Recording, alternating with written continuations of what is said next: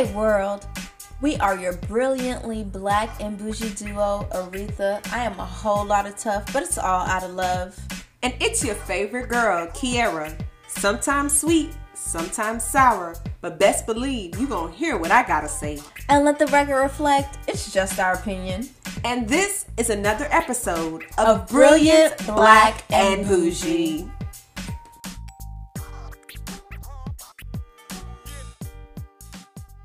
Hey y'all, welcome back to another episode of Brilliant Black and Bougie.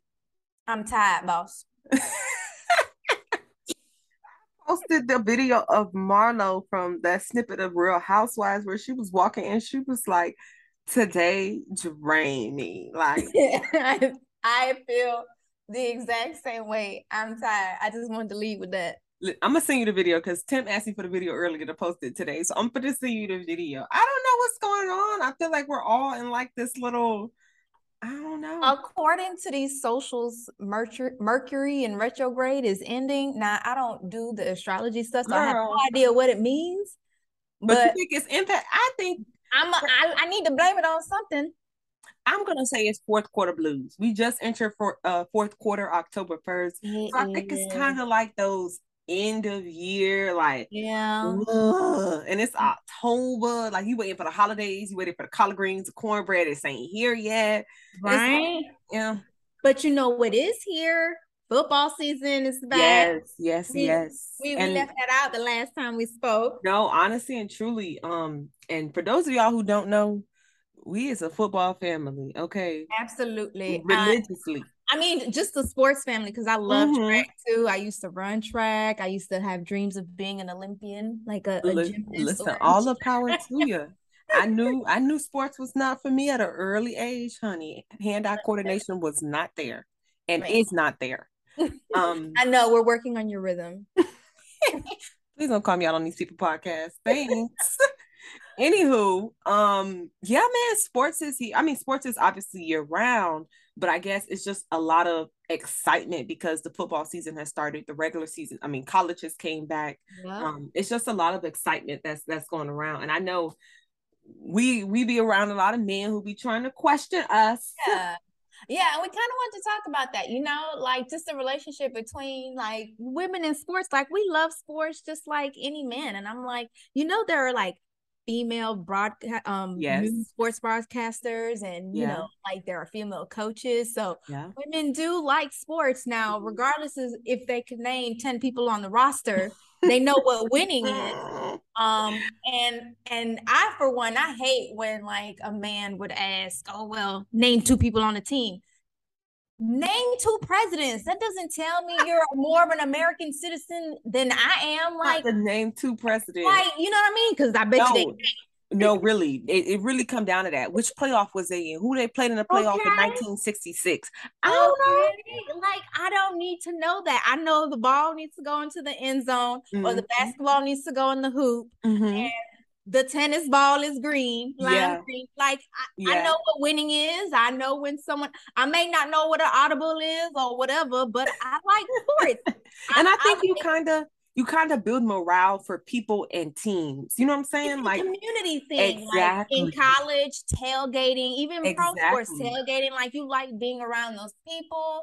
It's an excuse to drink, you know, and cook out. It's a camaraderie. And I think it's so annoying and so shameful when men always question women about particulars when it relates to sports. Can we just enjoy it? Yeah. Can I just say I like this? And if I want to switch from the Patriots to the Dolphins, let me jump on the bandwagon. You can't do that. You can't do that.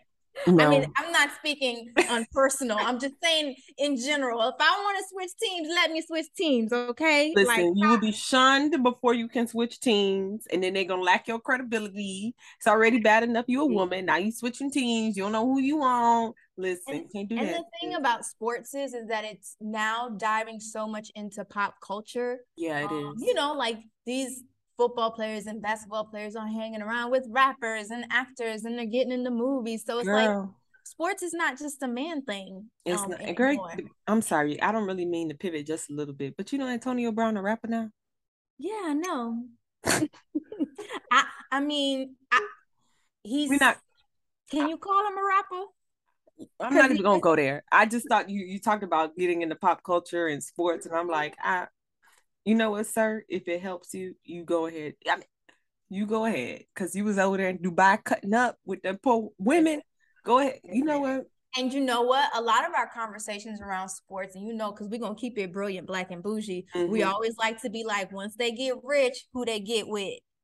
Hey, ma'am. Let's stay on topic. The reason we even introduced sports was because we wanted to talk about a certain individual down here in the 305, the quarterback. I'm sure you've had to either seen the video on social media. If you're on social media, you had to be watching the game. Obviously, it was a very big game. It was week four. The Dolphins were on an undefeated spree as of then. Unfortunately, they lost that night. They had to succumb to their victory, which happens.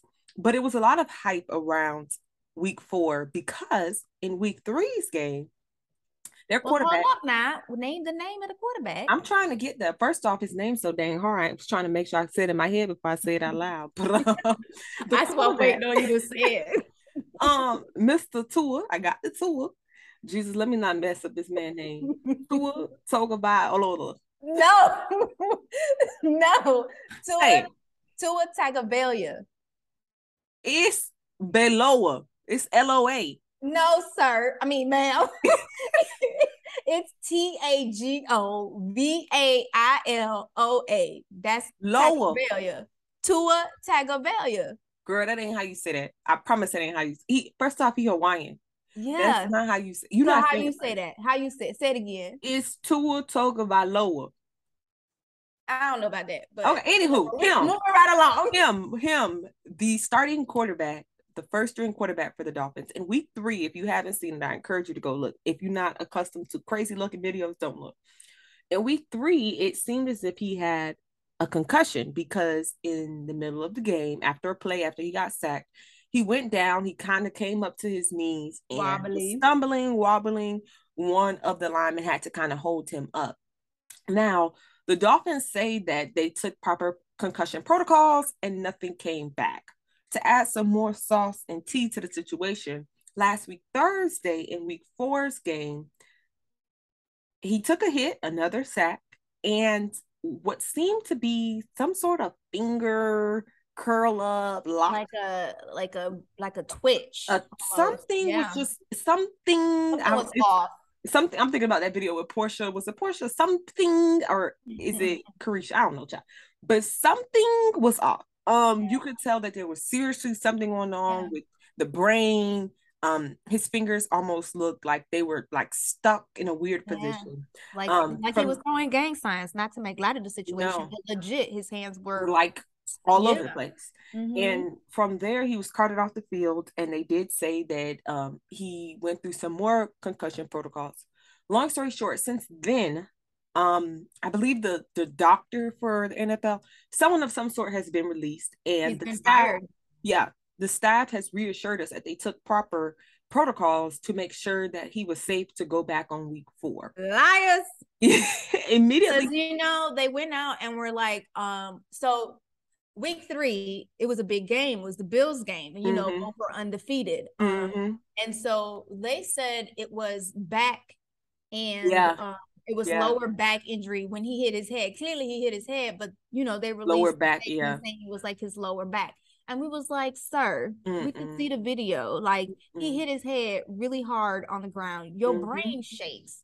And, you know, Will Smith, he played the doctor who basically named. So that was a good movie. I forget the name of the movie, but I think the name of the famous doctor is Bennett Omalu. I think he's like a African, South African. Don't quote me. But it was such a great movie. And it just brought up, you know, the term CTE and how, you know, how football and how it affects these players. And I just thought it was really sad that that Sunday game, he came back like right away, and it was clear that you were not okay. And I think it was egregious on the staff and the medical professionals to let him come back in the game, because sometimes the players could be a threat to themselves, and you have to protect them from themselves, because you know, they love the game, they're going to want to play, they're going to come back. I know I could do it, but you have to be that sounding board, and you have to be the leader, which you are in that position. You're being paid the big bucks. Right. Mr. Head Coach and Mr. Lead neuroscientist or whatever for the team. Like,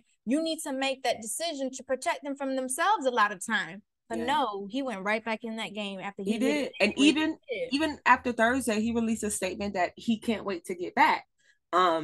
And as of now, he has no specific return timeline. The coach, I think he confirmed that yesterday, that he has no specific return. But when you think about, I went and I looked at all the injuries he's had, both non-NFL in his collegiate career and in his collegiate career. And if I could dislocated hip, dislocated spine, knee strain, thumb strain, chest sprain, hand sprain, finger sprain, concussion. Like, it was almost like 20 items in a matter of like 3 to 4 years. Wow. And when you think of that, it's almost like for yourself, do you question, if I was Tua, if I was in his shoes, and I know that when it comes to your team, you ride or die, you're going to put it all on the board, all of that good stuff. But for me, two things come to mind. One, we've seen football players who sustain lifelong injuries, even death. It has come down to death from some of the injuries that have come from playing the sport. So if I'm in Tua's mind, I'm almost like, okay, I got that aspect that I got to think about of like near death, especially when you're playing with the brain, because that's irreversible. You can't irreverse that. But then even on the second hand, I'm thinking from the Dolphins standpoint as the head coach. Tua was their draft pick, right? Which means big bucks. This is their money. This is their end all be all. This is an investment. Exactly. I don't know his contract amount, but his X million dollar amount investment. Would you rather sacrifice the potential of losing your starter player or the undefeated title to continue to win now? Because he could have easily sat out and came back a few games later and made even a larger impact before they went to the playoffs. Like, there were so many factors in it. And I in that moment, and I know we had some discussion in our group chat, and I've had some side discussions, and people were just like, oh, all of these fake doctors and everyone wants to be a doctor now. But it's like, no, like, you can see. You can visually, if you can visually see, you can make a judgment. I saw it with my own two eyes. And I thought that was very sad too. Like, y'all play how many games in the season? This was only game 3 and game 4. You had you got so much more games to play. Like, you know, and I mean, definitely going to keep Tua up in our prayers, but, you know, I think that there is a larger issue, a larger concern, not only with the NFL, because stuff like this, you see in college football too. Yeah. Those big, large schools, you know, the Bamas. Oh, I'm sorry. I know you're an Alabama fan. My apologies. Roll Tide. But those big, large schools, even the smaller ones, these boys are put to a push in an extreme. And I guess that's why you have organizations like the NFLPA, whose their intent is to look out for the players and ensure their well-being. So, but you know what? This could have been a whole different conversation if, you know, he died on the field, and it was worse. And like, and that's what I think people are not understanding. They take it for granted because he was, you know, he got back up and he was carted off in a sense. When I mean by got back up. But if he did not get back up from that field, we'd be having a totally different conversation. Heads would be rolling. Yep. And I think it'll take that happening for real change or real movement to take place within not only the NFL, but within college football. Yeah. Let's transition here a little bit from, you know, football to basketball. Because you know, this again, because we're talking about, you know, women in sports and how sports is no longer just, you know, it was never just for men, but no, it surely wasn't. It's creeped into just pop culture. But I want to take a little minute, and I don't want to dwell on it too long because the specifics around this are so inconsistent, and we don't know for sure the reports around this, but Boston Celtics head coach Ime Udoka, who is fiance of Nia Long. They've been together for a very long time. Possibly ex-fiance. Let's put that out there. Well, you know, they've been together 15 years. I think they've been engaged for like 5 or 6. They have a son together. And so the Boston Celtics broke news by saying that they're going to suspend him for having consensual sexual relations with a woman also in the Boston Celtics staff. And so I wanted to talk about this a little bit because I find it, so there are many aspects going around, and I find it one, and you tell me, as a player, and we understand as a player, as a head coach, this is a very high profile job, right? This is not, you know, your typical, your 9 to 5, it's a very high profile job. And so should a person's personal life, I guess, seep over into their professional life? And again, the circumstances are very different here because, again, he decided to, excuse my French, shit where he eats. You don't, I mean, you're going to cheat on your woman. Don't cheat on your woman at your job and at the person who's booking her flights, allegedly. Because that's what's going on here, you know? And also there's this thing about, is he being unfairly crucified? Honestly. Well, I don't want to use the word crucified. That's a little blasphemous. But is he unfairly getting the brunt of all the media attention when the reports are that this is a consensual relationship between a man and a woman, but they're not disclosing the woman's name? She still has anonymity. They're not, you know what I mean? Like, she's got a level of protection that he's not getting, and he is wrong. Yes, he is wrong 100% because he's a head coach and he's in a position of power. So that can always be misconstrued as you, as sexual abuse and taking advantage of someone. But is it unfair that the woman is not being called out in this, especially if this was a consensual relationship? Where is her punishment? Where is her, what's going on? But, and I think we'll circle back to the first point, but I think to the second point, I remember we were listening to that clip of Stephen A. Smith. It's almost like, first off, who leaked this? Who leaked this information? Because no one leaked it. The Boston Celtics, they're the ones who put out a press conference. Oh, so they put out a statement. Hey, we are suspending him for a year because he had consensual relations. And that's, and then I think that's what Stephen A. were talking about. Like, you don't need to specify why it is that you are suspending somebody. It's that's the HR part that has me in question right there. Right. Why are we stating what took place publicly? Like, that didn't need to be, and that's my personal opinion. I'm no HR expert, but I'm just saying that I feel as though that didn't need to publicly be exposed. Yeah. I do think that it is a bit wrong, to your point, that the woman at hand is not being put in the media like he is, but I also feel like none of it should have hit the media, if you ask me about it. So it's kind of like, okay, Billy Ray Smith was a part of the scandal. Who Billy Ray Smith? Now she got a blue check. Now she an influencer. Now she this, now she. So they probably not trying to have her get the come up. And little do we know, she probably still be there. Right. And so the details that came out, and I don't even want to call them details, the information that came out was very suspect because first it was almost a case like sexual harassment, as if it was a sexual abuse case. So there are a lot of women being called out for being a part of this.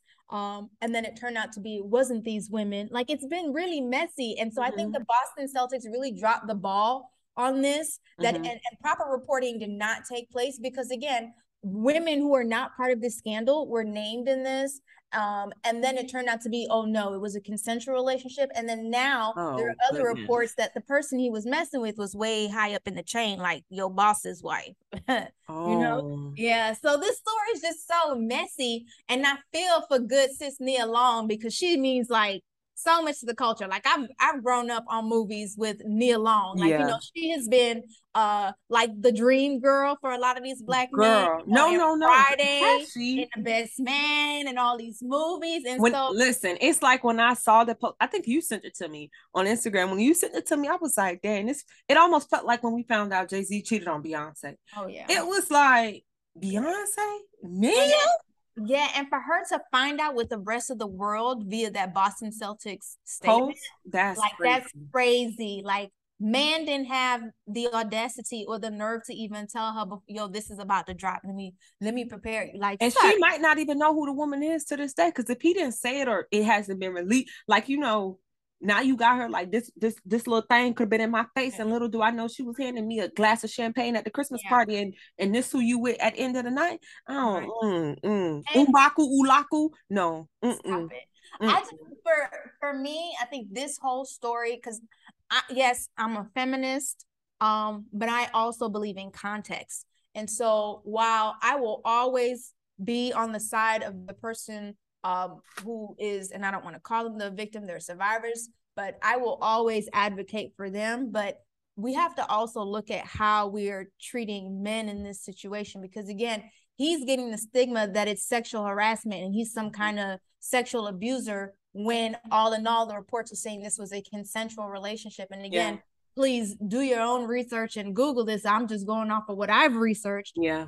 I just sometimes think it's unfair that the woman gets to maintain her anonymity and her privacy and not get dragged through the mud when a man's reputation literally is put on the line, and you lose jobs like this, you lose your livelihood like this, your family like this. Mind you, he did what he did, but in cases where it's speculation and it wasn't true, you know what I'm saying? There are a lot of men who have suffered from false allegations. So we just need to always put that in perspective as women, that we hold. For us to believe other women, and for men and these cultures and these organizations to believe when stuff like this happens, we need to make sure we're not taking advantage of the system either. Yeah, correct. I think it's such an important conversation to have. And while we're on the topic of like speculation, this, I don't know if this is speculation. This next, we're gonna talk about Mr. Favre, the queen of welfare, as you welfare queen, the welfare queen. Listen, y'all, Aretha put me on game the other day about this scandal with Mr. Favre. Let me tell you something. I'm going to read the latest statement that the NFL put out regarding ex-NFL quarterback Mr. Brett Favre, who is at this time accused, we're going to use the quotation accused, allegedly misusing Mississippi state welfare funds, which I thought was quite interesting because, and I quote, "This is potentially one of the largest corruption cases in Mississippi state history." I think that was a mouthful on its own. Yeah. Potentially the largest corruption. So if you don't know what happened, so Mr. Hall of Fame quarterback Brett Favre is accused of this welfare scandal in which, through the misappropriation of roughly $77 million, and might I note, he has not been criminally charged yet, and he continues to deny that he knows anything but court findings. They pull the receipts, they pull the tax, they pull the tax records. And it basically shows that through his organization, Favre for Hope, he funneled more than $130,000 to the University of Southern Mississippi Athletic Foundation over 2 years. He funneled it through charities to help after the recruit of a highly sought after football recruit. His figure went into play as well in the scandal, Mr. Marcus Dupree. And in an interview with ESPN on the 28th, Dupree denied those allegations as well. And then Mississippi Today published an article about how Mr. Dupree was actually involved through his cover-up, the Marcus Dupree Foundation. So in total, it ain't just been Mr. Favre. It's been a collection of these people using temporary assistance and needy families. Elected government officials using TAMF money. This is money that's supposed to go to the people who are in need. They have been using this money, feeding their own pockets and feeding initiatives that they wanted to feed. And I think it's crazy, but it's sad. Literally stealing from the So the two things that stand out to me is, one, the amount of media coverage Ime Udoka is getting for his cheating scandal versus the amount of coverage that Brett Favre is getting for literally stealing funds from the poor to line his own pocket. So I think millions. That is such a sharp contradiction. And we can just, again, let's call it what it is, a spade a spade. One's a black man cheating and one's a white man who, you know, they worship and revere. But I think it shows something about America and just the news world itself, that this is not getting enough media attention that it needs. Like, this is an egregious act. That's one for me. Two is that Mississippi is already going through its own water crisis. Now Flint, Michigan had its own water crisis, but Mississippi is going through its own water crisis right now. Literally, people in Jackson, Mississippi do not have clean water to drink, to bathe, and you and these government officials are out here stealing money from one already a poor state, probably the poorest state in the United States. Mm-hmm. And they've asked for, I think it was $22 million to fix their water crisis. And y'all took all of that could have fixed it. Yeah. And so, like, I think that's the big deal here. Like, to me, how people can be so selfish. And again, he made what, $134 million out of his entire football career. And you feel the need to steal these funds to build your daughter a volleyball stadium at a university that's well endowed. And I think it comes down to really understanding and really evaluating what, as a society and as a country, we allow. You know, what we allow, the standard that's set for those of minorities versus the standard that's set for those of our counterparts who aren't minorities. Absolutely. You know, we have to work twice as hard to get half as much, and we have zero to no room to mess up. You mess up, you are gone. You are excommunicated. Yep. There's no room for error. We have to be perfect. Mm-hmm. And that's a whole nother podcast in and of itself, having to talk about that. Before I get mad, I don't want to end the podcast on this because we've led with a lot of negativity, you know, with Tua and his injury and Ime out here cheating and this the queen. Right. My last thing I want to bring up is how Serena's retirement just came and went. It was slid under the rug, sadly. Yeah. Now, when Tom Brady announced his retirement, it was like, oh my God, Tom Brady. And Serena announced her retirement, and no one gave it nothing coverage. It was all right, bye, because they had already written her off when Naomi entered the scene. And I mean, man, they wrote her off before Naomi. They wrote her off because she had a mouth and she used it and didn't, and she wasn't afraid to say what she had to say. She has gone through so much during her entire career, having to deal with racism and sexism and misogyny. Mm-hmm. Just the things that, like, I went to Google it, and I'm like, there was I do remember this. There was that derogatory caricature of the shirt. Of her, I think it was the Australian Herald or something like that. It's called the. People have said, "Oh, is she a man?" Or they'd call her name. They used to call her and her sister the Williams brothers. They used to talk about her butt. Notably, there was a white tennis player who mocked her appearance and put towels in her shirt and in her skirt to give the image of bigger breasts and bigger butt. And for all that she's done. She literally changed the game of tennis. That's why they don't like her. Yeah. She again, this is a white sport, and her and her sister came in and demolished it. They took over. They gave her such a hard time, and I think they were so ready for her to get out of there because she just kept beating them. Yeah, she kept beating them, and even men. You know what I'm saying? Here's the thing, and I love this young sister. You know, Naomi Osaka's doing her thing. But as soon as she came on the scene, it was like people were like, okay, disregarding Serena and all the stuff that she done. She paved the way.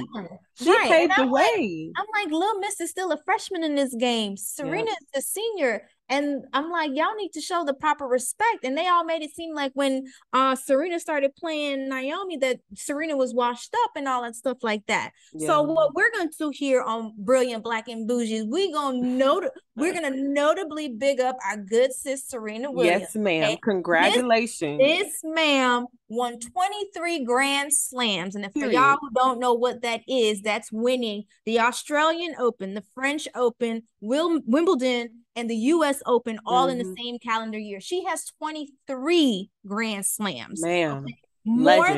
More than Rafael Nadal, who's a male tennis player. And the only person who holds that record over her is Margaret. I think that's her name. Let me look this up.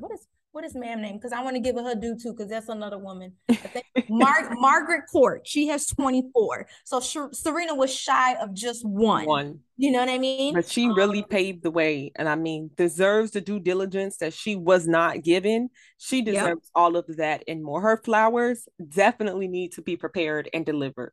Absolutely. And I would go as far as saying she is the greatest athlete of all time. And here, listen to me. Here, listen, let me tell you why. Because football, basketball, those are all team sports. So when you get tired, you've got people to help you. You've got, you know what I mean? Like, it's a team sport. And so I don't think it's fair for one person out of a team sport to get that accolade. I don't think so either, but I can't in this moment say she's the greatest of all time, because there are some greatest athlete of all time, because there are some Olympians who run tracks ran in Olympics. And I just don't know if they've had 23, like, you know what I'm saying? I don't know if they're right, because quantifying. The Olympics comes around every 4 years. So but if you put it out there, I'm putting it out there. I will support your 23 grand slams by herself. She's also played doubles now. Mm-hmm. But my point is, all of that stress, she didn't have anyone to tag her out and be like, all right, you take a break, sis. Like, she did all of that on her own. And of course, there's some, you know, Michael Jordan, LeBron James, and Steph Curry and all those. And I love Sonia Richards-Ross and Alison Felix and whatnot. Mm-hmm. But again, the Olympics only comes around every 4 years. Yeah, that's true. That's a valid point. Your clock runs out really soon as far as age is concerned, and motherhood, and that's Serena, a good point. I think Serena's touching 40. That's a very good point. I just, I think she's going to do great things. I know she's getting into tech. And I know that it's been such a long, hard road for her as a Black woman in a white sport. Yeah. And she's broken barriers, because now we have Sloan Stephens. We have Naomi Osaka. We've got all these young Black. We got Coco Gauff. We got all these young Black. We're doing the dang thing. Right. Yeah. So just congratulations, Serena. Mm-hmm. Thank you. And to all the men listening out there, we like sports just as much as you. And on that note, y'all, we are signing off for today. Thank you for tuning in. I know we touched on a lot of sensitive topics today, so we're interested to see some of the comments that come in. Be sure to comment on Instagram or on Apple Podcasts. We can see those as well, or send us something in the DMs. Let us hear what you think, and we look forward to connecting with you all soon. And we've got some exciting things coming up for y'all, so stay tuned. All righty, see ya. Bye.